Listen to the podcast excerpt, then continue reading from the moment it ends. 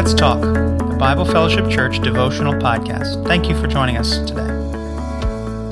Our passage for today comes from Psalm 116, verses 1 and 2, which says this: I love the Lord because he has heard my voice and my pleas for mercy.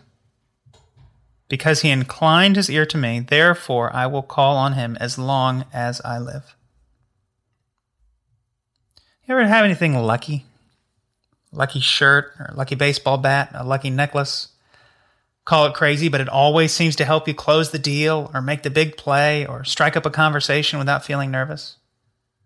Athletes are a historically superstitious bunch.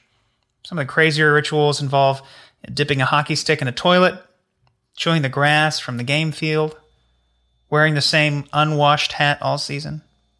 You can imagine these people saying, it might sound crazy, but you can't argue with the results. Maybe a little bit less silly example. Country music legend Willie Nelson has been playing the same guitar every night since he was an up-and-coming singer-songwriter in 1969. He named the guitar Trigger after Roy Rogers' horse.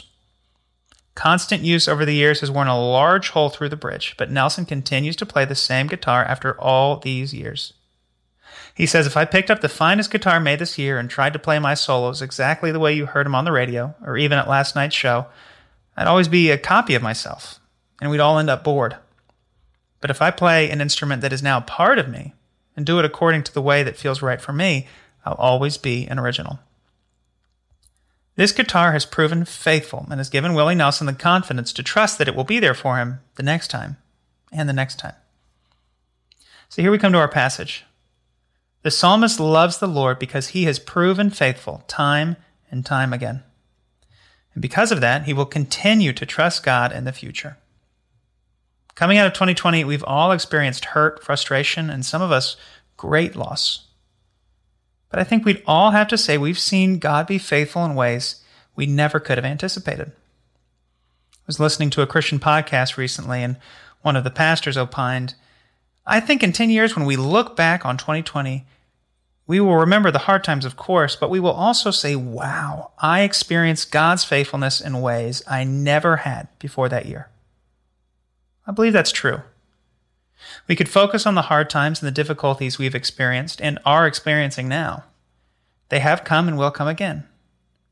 Or we can fix our eyes on Jesus in the middle of the storm and choose to remember the countless ways he's been there for us, providing for our needs, answering our prayers, bringing encouragement when we needed it the most.